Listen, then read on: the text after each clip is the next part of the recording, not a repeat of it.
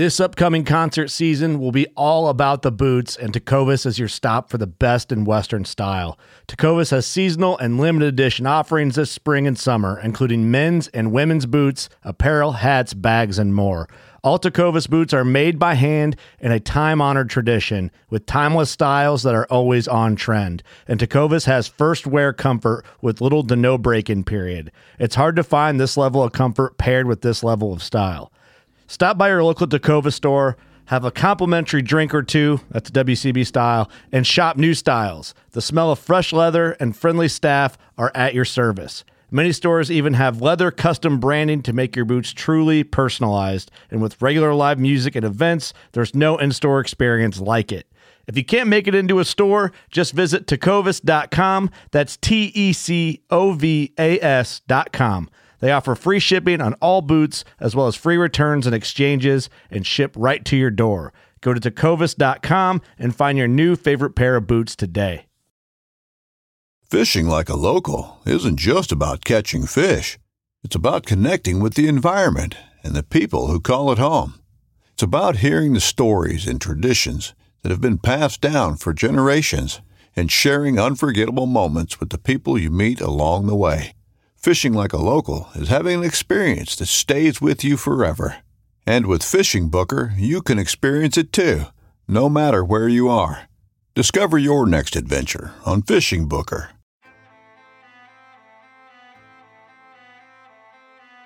So there's a reason why I started Blood Origins.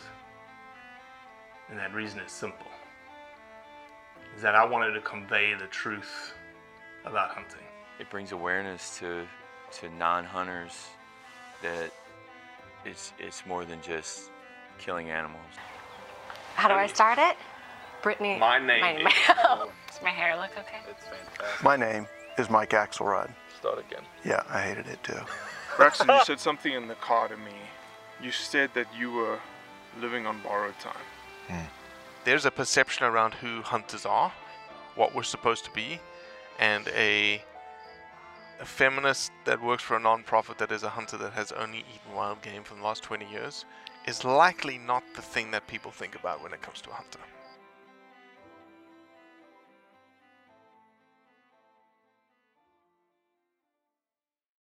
So I have to say, um, normally on the roundup it's me and Cody, and uh, our guests, our our regulars that listen to the roundup every week, have been saying,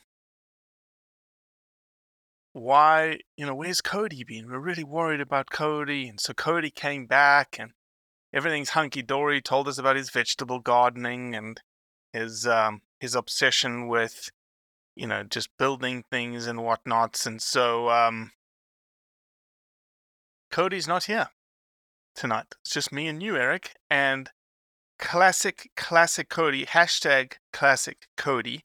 Uh, Cody was actually using a different hashtag. So if, if you're interested in texting us and giving Cody a little bit of a hard time in terms of just like, hey, you came back for one and then you didn't decide to, to show up for the next, you can feel free to text us at 620-860-4804 and use the hashtag classic Cody uh, because Cody wanted to use the hashtag uh, way to go Cody because he um he double booked himself.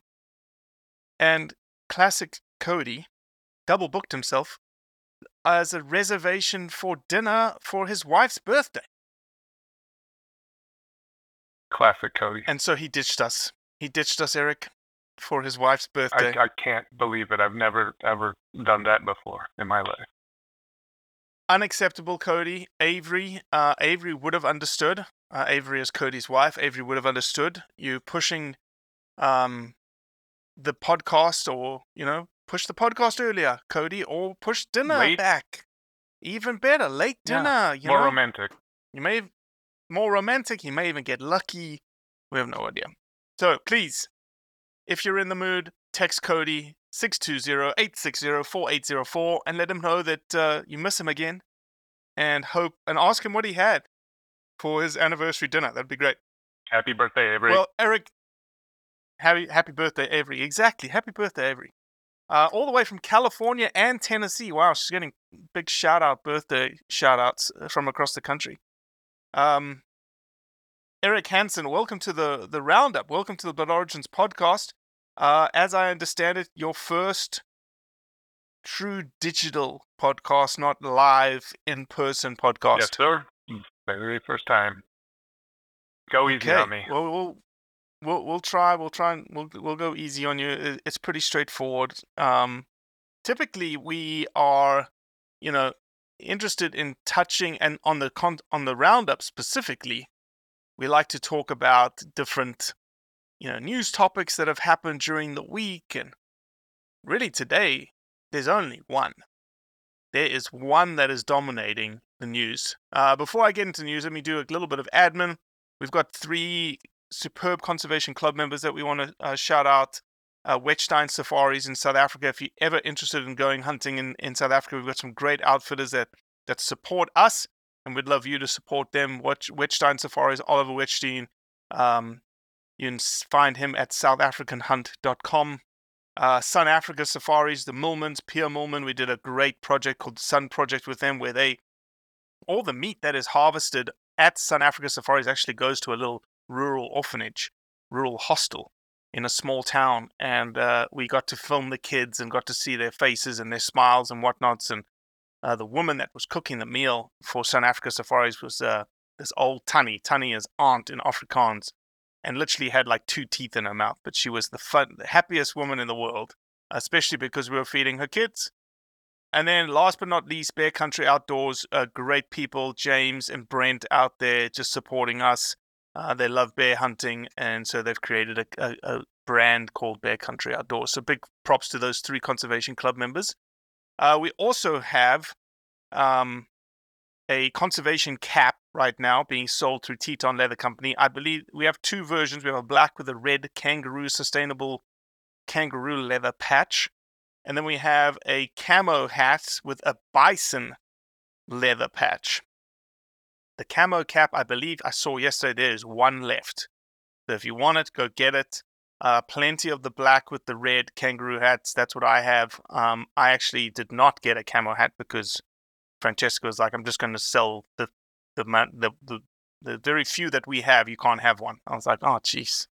Much appreciate that, Francesca.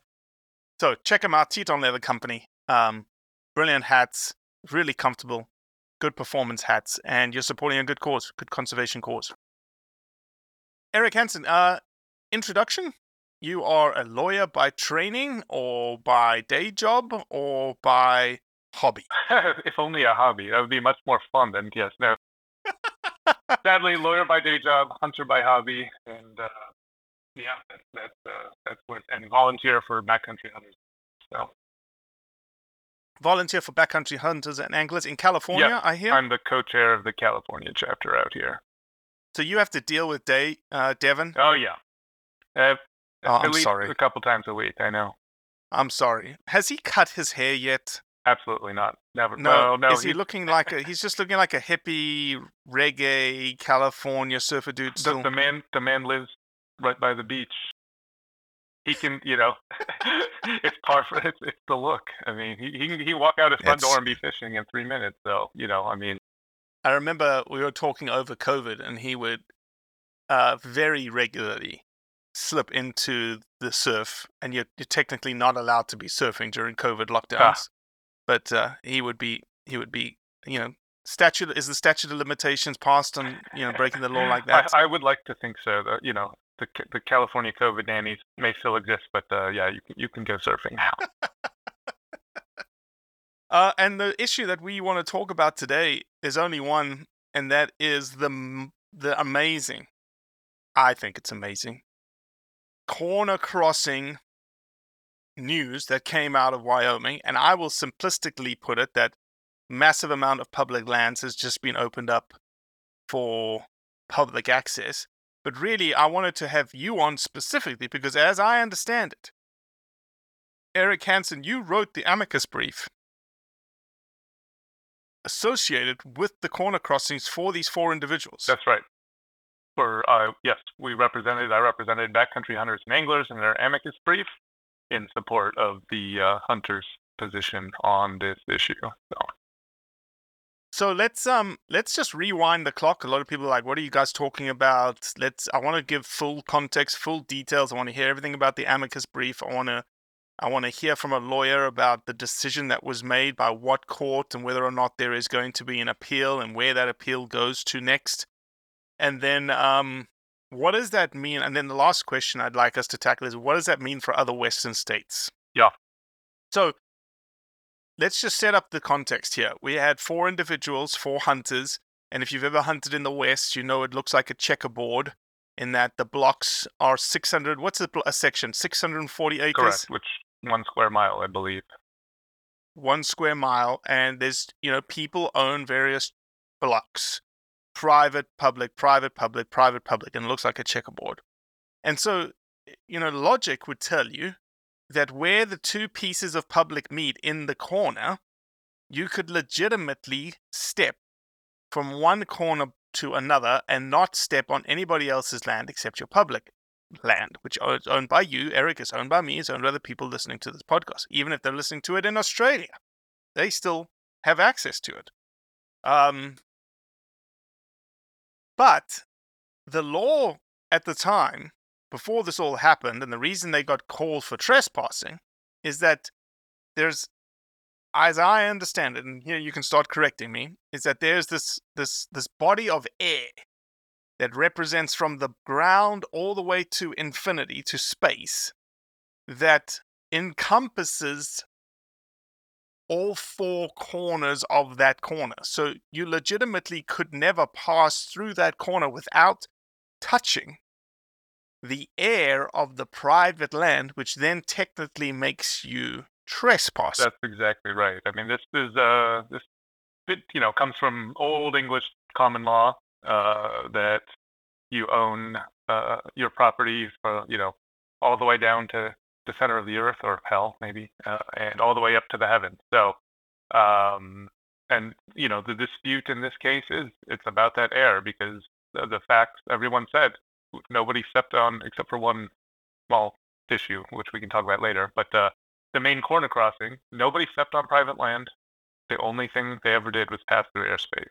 And so it's this question of are you allowed to, you know, just take one foot in front of the other other over this corner and from public to public?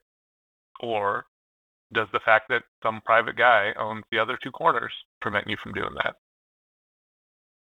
So Erik, let me ask this question, and I don't know if it's come up or not, and I'm just trying to be, I guess, overly dramatic here.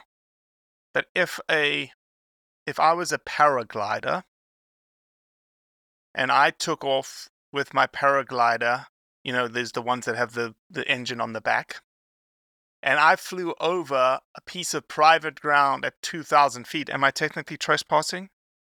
It's a good question. Maybe an incomplete hypothetical, but certainly um, there are rules about the airspace, right? And people have and do take planes onto and have taken planes onto these private lands. Um, uh, or I'm sorry, onto the public lands, crossing over private land in the checkerboard pattern. So, um, you know, I mean, I think it's possible that you are, but you know, the, the, the court joked in, I mean, I in their opinion that uh, the only way, basically, uh, you know, without incurring damages for trespass, is that a person could use an aircraft or a human cannon shot to get over these corners, right? So um, That's what the court yeah. wrote.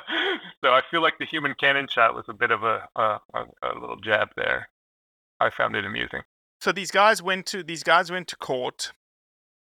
There was a huge furor in the hunting community. Um, Wyoming backcountry hunters and anglers said, "We're going to stand up for you guys. We believe you were right." And you guys raised you guys plus a bunch of other people raised what, hundred twenty-five thousand dollars? That's right. I was, I, you know, BHA started the, the the Wyoming chapter started that fundraising and and kicked in, and then it was, you know, I think a lot of donations from folks in Wyoming and across the country um, who, you know, sort of recognize that this is common sense that you should be able to access your public land over these corners. Mm-hmm. So, Mm-hmm. Mm-hmm. So which court did it start in, Erik? So, a couple things happened in this case. I mean, uh, first, there was a criminal case that happened in uh, 2021, I believe, maybe 2022. Uh, Okay. And the jury did not convict them for criminal trespass, these hunters. Then he was the hunters were sued for civil trespass, um, and that's the case that just resolved or is almost been completely resolved by this court's order. And that related to hunts that these uh, Missouri hunters went on in both 2020 and 2021, um, both on this property um, uh, near Elk Mountain in Wyoming. So they corner crossed in 2020 and 2021. That's right. Okay. And so the people, I assume it's the, the landowners that were the the people suing. Correct. Um, And after they lost the criminal case, they didn't really have to sue for civil, right? no, uh, you know, they. I think they encouraged the prosecution in the criminal case. They certainly didn't have to sue, um, but you know, I think this landowner has wanted to make it clear that he thought what these folks were doing was illegal and wants to set a set a a precedent that you can't corner cross.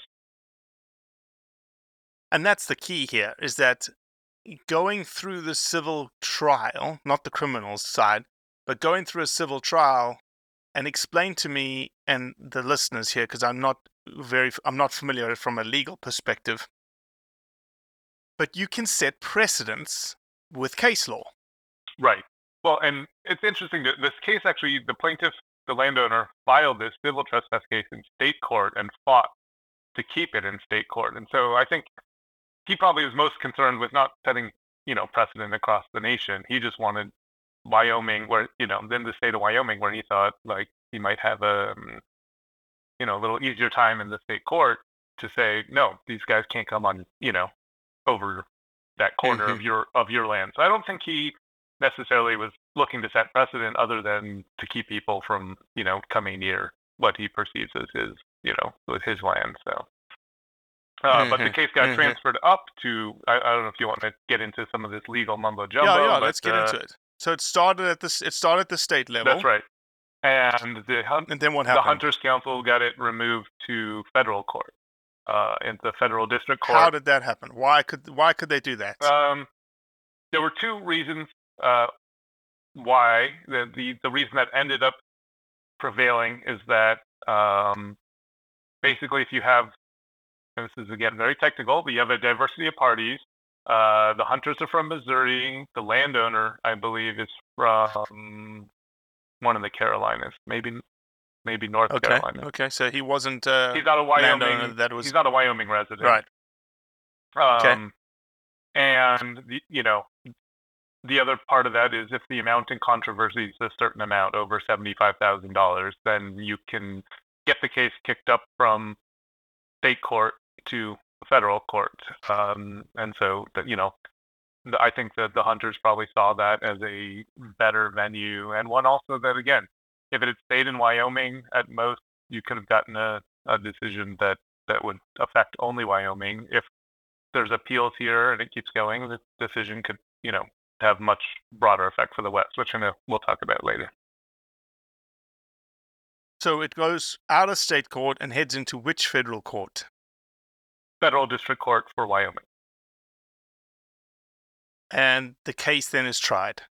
The case, no, we never got to a trial. So the case is, you go through all the process, which means you take discovery, meaning you, you know, ask, you do you send written things out saying, you know, answer me this. You take depositions, meaning you, you know, each lawyer is going to be asking questions to witnesses and fact and folks on the other side. You you go through this whole long and you know often an expensive process of of Sure. and then uh, what happened here is that the facts, almost all the facts in the case were not in dispute between the parties. Everybody agreed, you know, yes, we crossed these corners and these corners. We didn't actually touch your ground, except there's one uh, issue still hanging out in the case, not having to do with the corner where a, an onX waypoint was put on some private ground, and so that's a, a sort of a separate issue. But the main facts about corner Okay. crossing, not in dispute, and so that then can get resolved on what's called summary judgment, meaning both party- parties put in briefs, both parties, you know, do some oral argument in front of the judge, and it's a pure legal question: Can I do this or can I not? We don't dispute what happened. Yeah. Yeah. And when does the and that's and that's the summary judgment we received. When it, when does the amicus brief come in from what you wrote? Sure. So we put in the amicus brief uh, early on in the civil case. Um, initially, we wrote an amicus brief and asked for it to be considered um, during when they were trying to get the case removed from state court to federal court. And So explain to people what is an amicus brief to start with. amicus brief is what's called a friend of the court brief, um, and it's a way for other individuals who aren't connected to the case but have a perspective and a you know sort of stake in what's at issue to brief the court on uh, you know issues and kind of go beyond sort of the scope that otherwise uh, the court would have. It's fairly rare to do it in district court that's certainly allowed, but it's fairly rare. It happens all the time at appellate court and the Supreme Court, um, but you know it's not it's not often you see it in in a district court case. And you know, uh, so we put ours in uh, in support of them getting this case moved from state court to federal court, and we premised it on a slightly different reason, which is uh, that there's what's called a federal question involved, and other you know I, I was talking about the diversity of where people live and the money. The other way you can get something kicked up to federal court is um, is is if there's a federal question, like a federal law that's at issue. The court ultimately didn't um, consider that part of our brief, so uh, what we did is rehashed it, rewrote it, um, because it, it it decided that issue on the diversity, not federal question. Uh, and so we Mhm. kind of recast our brief and submitted it probably back in November of December, um, just to kind of give the court the perspective of the ordinary hunter, the ordinary, you know, American who wants to access his or her public lands and kind of walk through the law as we saw it uh, about why, you know, this has already been uh, decided and that courts have, you know, should find that the law is clear that you can do this. So Erik, why would a judge or a court, I assume it's the same thing here, Yes. read an amicus brief? Like, could anyone write an amicus brief? Do you have to have a certain level of? Do you have to be, a, you know, a jurist like yourself? Um, or, you, Yeah, you. I mean, there are procedures. I mean, the court systems, especially the federal courts, fairly formal, so there are procedures about it. I mean, uh, so we put one. BHA put one in, and on the other side, the Wyoming Stock Growers and uh, Sheep Growers Association put one in uh, on the side of the landowner. But to your point, um, you can't just ask the court. Uh, well, you, you, you could probably just ask the court. And they have discretion, especially at um, the trial court le- level, whether to allow um, or deny it. And actually, the court again in its in its order made the point that uh, in last couple months, the court was getting a lot of phone calls and emails from the public. Uh, they didn't say on which side, prob- probably both, offering unsolicited opinions on on on all of this. And the court was very clear that that was inappropriate. Um, you know, I mean, citizens have the right to, people have the right to do that to their representatives in Congress and you know the legislator, and that's exactly what that's for. But courts, you know, operate in a very different realm, and it's not just a place for popularity contest or anything. The court's actually looking, I think, for um, legal help on on these issues, and that's where the amicus comes in. So so it goes to federal. It goes to this. Uh, it goes to the statewide federal court, yeah, uh, right? I guess you could call it like that. Goes the, there's just like California, we have four goes to the district. You the said you district do into court district. in that state, and so Wyoming has one. They have a number of judges, but one district court. We have various districts in California because we're such a big state. We got you know, Yep. various ones. So, but yes, it goes to the federal court in Wyoming. So the briefs were submitted by both sides, you know, a little closing statement given from both lawyers. And then the judge, you know, looked at it, evaluated it. And then is that the decision that we have just received? That's right.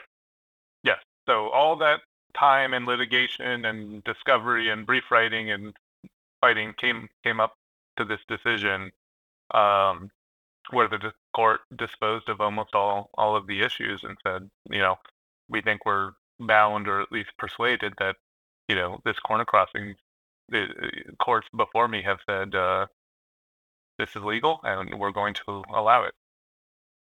So just talk to me about the legalities of it. Did the judge the judge didn't execute a law, right? All he said was these guys are they're not they're not liable. I assume I'm I, I hope I'm using the right You- right legal language. here. They're not liable um for any civil damages, so they're free and clear. Did he then say that corner crossing was legal, or just because of the, the, the case outcome by precedence now it's legal? Uh, yeah, it's it's complicated as most stupid legal things Come are, on. right? Um, it's so yes, you're exactly right. Certainly, what these guys did, they are not liable for any trespass, and the court said that what they did, you know, the court was very clear that uh, he he kind of cabined it to a kind of particular circumstances. If you're in this checkerboard pattern, which is a very kind of peculiar arrangement in America, um, that just kind of happened, you know, without I think a lot of forethought by Congress of how this would end up playing out uh, back in the you know 1800s. Um, so if you're in this corner crossing area or corner, you know, divided area, um, Checkerboard, checkerboard area. area. Thank you. Uh, if you are on foot and you step over a corner without physically touching any private property and you don't damage any private property, then corner crossing, in his view, is legal. Uh, I will caveat that by saying that does not necessarily set a precedent even in Wyoming, let alone across the country yet. Why do you say that? So let's just say Erik Hansen decides I'm going to go corner cross now. Would a a sheriff I assume that's what happened to these boys. Would a sheriff arrest you for trespass? Uh, possibly, we don't know, um, and it may not necessarily even apply to the criminal side of the trespass world. This decision, because um, without us going further up the chain of appeals and without some clarity from perhaps even legislatures in all these states, um, it still remains at least somewhat of an open question. And you know, for years now, people in some places have corner crossed without issue. They know that their sheriff or their game wardens, you know, didn't didn't enforce criminal trespass on this, believed that it was legal. Others, you know, it, they do. And if you have a landowner who's dedicated enough and cares about it, uh, you know, I think even to this day, even after this order, it's possible you could find yourself in some hot water. So will this be or has this been appealed to a higher court already? Not yet. So, uh, as I kind of alluded to, there's one issue the court did not uh, did not uh, resolve on summary judgment, and that's because one of the hunters, when he gave all his onX information, there happened to be a waypoint that was slightly in private property, and I think you know you and I all know if you set an onX, you could set an onX waypoint from anywhere. You Anywhere you you could drop, want, could right, drop one right. on my house right now. I could drop one in the middle of the, the forest Yeah. somewhere. Um, but the Yeah. court said, well, the fact you know we need a jury to kind of weigh the believability of you know folks on that and whether there's whether that waypoint's enough to suggest or show that these guys might have stepped on private property. Being on private property, So, right? Right. until that gets resolved, and it'll be uh, there's a trial scheduled for late this month. Um, the parties are going to submit kind of their pretrial stuff tomorrow, um, and so uh, you know we'll see in the coming weeks, maybe a month, what what happens on that point. But until that gets resolved, there will be no appeal, and then it's up to the plaintiff in this case to actually file the appeal, which happens, you know, a certain amount of time after a judgment. And where would that appeal go? That would go to the Tenth Circuit of, um, yeah, the Tenth Circuit Court of Appeals. And where would that 10th Circuit reside? Uh, I believe the Tenth Circuit is based in Colorado, out of Denver, but don't quote me Okay. on that. So what the the thing is, is the Tenth Circuit then covers a number of the country's divided up into various circuits that each have kind of Sure. overarching jurisdiction or, or you know uh, of of these states. And so the Tenth Circuit has Utah, Colorado, Wyoming, New Mexico, Okay. Oklahoma, uh, and Kansas, I believe. Okay. And would they do the same thing? Let's just make some assumptions. It goes up. The same thing will happen there. It'll be a brief submitted to the judge. Judge will hear closing statements. He will obviously get all the information from the lower court. Does that transfer up Yeah, so uh, into? yeah, it's a whole process, but it, yes, you'll have you'll the parties will put together kind of a joint submission of everything that uh, happened in the lower court that they think is appropriate for the appellate court to to look at. Uh, they'll each write briefs on the issue. There'll be oral arguments about the issue, and then that gets heard by a three-judge panel. And the 10th Circuit is the appellate court. That's right. And so And what's next after? Let's just go one step up. It goes beyond the 10th. What's the 10th after the 10th? Supreme. That's right. So, assuming you know the landowner here appeals this decision, goes to the Tenth Circuit. Uh, the Tenth Circuit could either affirm what happened, agree with with the district court here in Wyoming, and then the next step would be for the plaintiff to then appeal to the Supreme Court, or the Tenth Circuit could say, no, we disagree. Uh, it should go the other way, or something in between, and then you know maybe the the hunters have Gotcha. to appeal, and then the Supreme Court does not have to take the case, right? They they Correct. can just let it lay if they want. Yep, yep. Now, would the 10th Circuit Court, would they issue more of an overarching statement? Like, would they say, yes, you're not liable, and we believe it's now not trespassed corner cross? Um, it really, you know, these are kind of reading tea leaves. It really depends on how. do they do that? Let me ask that just generally. Do they often step a little bit further to just provide clarity around an issue? Um, they can, especially if they, you know, if they feel if there's like a law that they're applying. For example, one of the the, the laws at issue here is called the Unlawful Enclosures Act, uh, which the Wyoming court up, used but did not rely solely on. Um, but you know, I think the Wyoming court did give a pretty um, lay out kind of a pretty clear legal understanding of like when it would be acceptable to corner cross and how.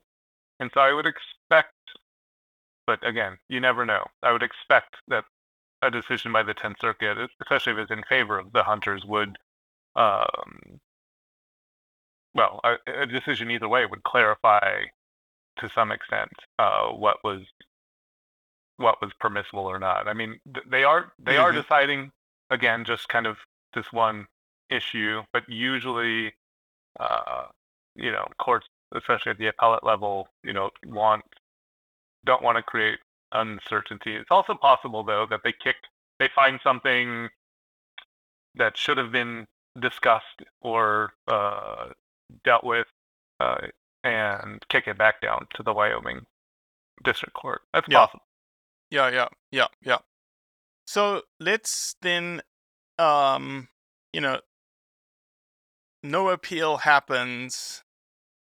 We have precedents now, case law that says You, you, this is a this is a an audio medium, not a visual medium. So your I, little I, I was waiting handshake, for like, you is to like, I continue because I didn't want to interrupt. But uh, I was I was saying we don't eh, we don't have precedents. We have we have one we have a case in the modern you know in the modern age on this exact issue.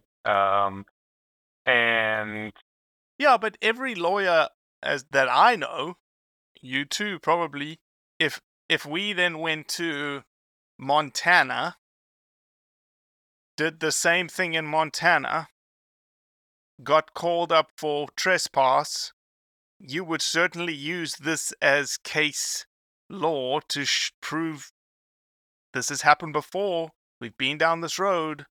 This is what the court suggested. Right. The, I yes, and I, I we could do that, and the difference would be that the court in Montana wouldn't have to, even a court in Wyoming wouldn't necessarily have to, would not have to apply the decision that happened here until this gets kicked up a level to that 10th Circuit Court of Appeals. Uh, So is that the level? Like the the the tenth court is the level that people like? Whoa, whoa, whoa! Well- okay, now it's serious decision making. Come on, bit. give me a like. and then guess what? If the, the Montana is not in the 10th Circuit, it's in the 9th with uh, with us in California here, so they wouldn't even necessarily have to abide um, by what the 10th Circuit said, even if the 10th Circuit said. This is, it's very pers- Wow. it can be you know it's what's called persuasive evidence, but yeah, this is the system's messy and this is how it's designed to work. So they don't have to apply this law. Uh, another court in Wyoming doesn't So the ultimate, does the ultimate would be go to the Supreme Court. Supreme Court picks it up. Supreme Court goes, mm, corner crossing is I mean, yes, that probably would be the easiest, quote unquote, easiest, except the Supreme Court takes, you know, so few cases a year. Um, they'd have to really be interested. Uh, you know, the other ultimate would be that this, Why would they not be interested in this? This would be this is like American foundational stuff right here. It's like the cornerstone of American, you know, public heritage. The land is theirs. Is it truly theirs? yeah? I mean, it's a fascinating issue, and it actually does wrestle with, um, you know, old, older Supreme Court cases, some from the early early 20th century, and some from the you know 70s, and so. Uh, but you know, like I said, they get probably thousands of appeals a year and get to take you know probably under a hundred. I don't I don't know the current statistics. So uh, it's all up to the Supreme Court judges, and uh, you know if we get there, it, that'll be very fun to see what happens. Um, I know it's. This is why I wish law All was right, a hobby, so- not a not a day job. It's uh, yeah. So let me ask this: uh, in terms of, you said about a month to figure out the whole onX Waypoint issue. Right. After that's done, how long does the guy have to appeal? Great question. And I, I, it's either probably it's either thirty or sixty days, and I should know this. And Okay. okay, my firm. So pretty quick. By by the end of the summer, we should know whether or not this is being elevated or not. I think that's right. And yes, Okay. we'll know exactly. You know, certainly within the next three to six months, we'll we'll know for sure whether it's being appealed. Um, and the the Tenth Circuit has to take the appeal. So if it's appealed, you know, it, w- the gears will keep start turning again, and we'll have a you know we'll do this at a, a different level. Erik, are you publicly advertising your legal services for all the corner crossings that are going to happen uh, this fall? Because you, you may become a very, very lucrative uh, legal business. Oh yes, lucrative in the uh, pro bono uh, but if anyone does want to pay me, uh, I, I absolutely am happy to and will do. But uh, no, you know, certainly, um, I'd be interested to hear and, and let us know. I mean, it, you know, I think my firm and I are. This is an interest, an issue that's uh, of interest to us, and um, yeah, we'd love to do more to kind of help help make this a reality. So, in terms of uh, legal advice, what would you suggest to hunters this fall? Ah, well, I don't want to give legal advice because there's uh, ethical issues there and all that. But I, I guess, Okay, and as do not give legal advice. not no giving legal, advice. and uh, you know, as a lawyer, especially asking lawyerly questions, I'm trained to be uh, cautious, perhaps to a fault. Um, I would say, you know, if you've done it before and and it's been fine, do it again. You can, uh, but you know, the, it's just you're still rolling the dice. I guess is really the, what it comes down to. Correct. You're still rolling the dice. If you get a guy, if you corner cross in a place where you have someone as as aggressive as this landowner is about um know that you could be facing some legal, not issues, but you're going to be facing some legal, um, it's possible some legalities. It's yeah. possible. I mean, of course, we've gone a long time uh, before you know this case happened. Obviously, people have been How long did it take? Uh, what'd you say? Two years now, right? yes, and maybe a, a bit more, uh, but yeah, two-ish years. Um, and you know, I, in my research for the amicus brief, like you come across cases where people have either you know been acquitted uh, uh, criminally or found guilty because they wandered onto private land because they weren't careful. Um, so I guess my one advice would be, yes, uh, you never know. You still could be. It's not a free for all, or you know, an open door at this point. There's still a chance. Probably small, but you never know. Two, if you are going to corner cross, uh, which I think would be great, personally, um, be you know just be a good steward about it, right? I mean, follow Yeah. the follow the rules as laid out by this judge. Do it on foot. Uh, leave you know make sure you're crossing really at the corner. Find the monument. Don't just use a map and be like, ah, it's close to the corner. Uh, use onX or whatever mapping software you like to to get close to the corner. Find the monument and do like these hunters did. Step just step over it if you can. Uh, right over it Mm-hmm. um, and don't touch private property and you know do all the other things that that hunters should be doing using leave no trace principles and just you know respecting both public land and and private land so i mean i think that's my that would be my wish list for folks who are Hundred percent, hundred percent. Well, Erik, I appreciate you coming on the roundup, man. This is exactly what I wanted. I wanted to talk about just the nitty gritty details, ask the questions that I know a lot of people have, just like I had. Um, anything else that you can think of that we missed? awesome bobby i appreciate it um trying to think no i mean i think we've we've covered the main kind of the main issues uh i guess all i would say is you know for folks to kind of keep being engaged on this issue it's a it's a huge public land issue um you know keep advocating and um you know have have patience with the process but if you want to you know make this go faster, the easiest thing to do is get your your state legislature to make corner crossing legal. Uh, so you know, get out there. Is that moving in any state right now? It's a good question. I know, at least in Colorado, a bill was introduced. I don't know the status of it. Um, I think certainly, you know, maybe Oh, I think the session's done in Colorado. so fair. it, it, if it didn't move, it, it it's dead. fair. Um, uh, so yeah, sorry, I, I'm not on top of that. You would think is BHA actively interested? I would assume BHA would be actively interested in pushing forward legislation in those western states that have, you know, the highest checkerboarding.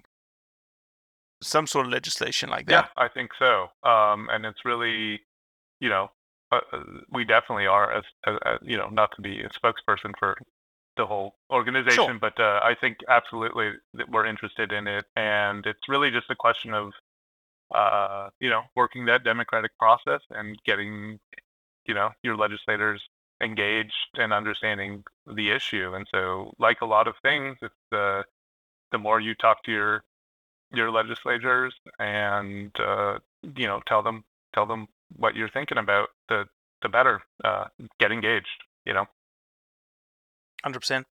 Hundred percent. Erik Hansen, thank you, my Cheers, man. robbie thank you so much Much appreciate you. glad glad to be here appreciate you too thank you Well, that's it for today. Appreciate you listening, as always. Leave a review, share it with your friends, and most importantly, do what's right to convey the truth around hunting.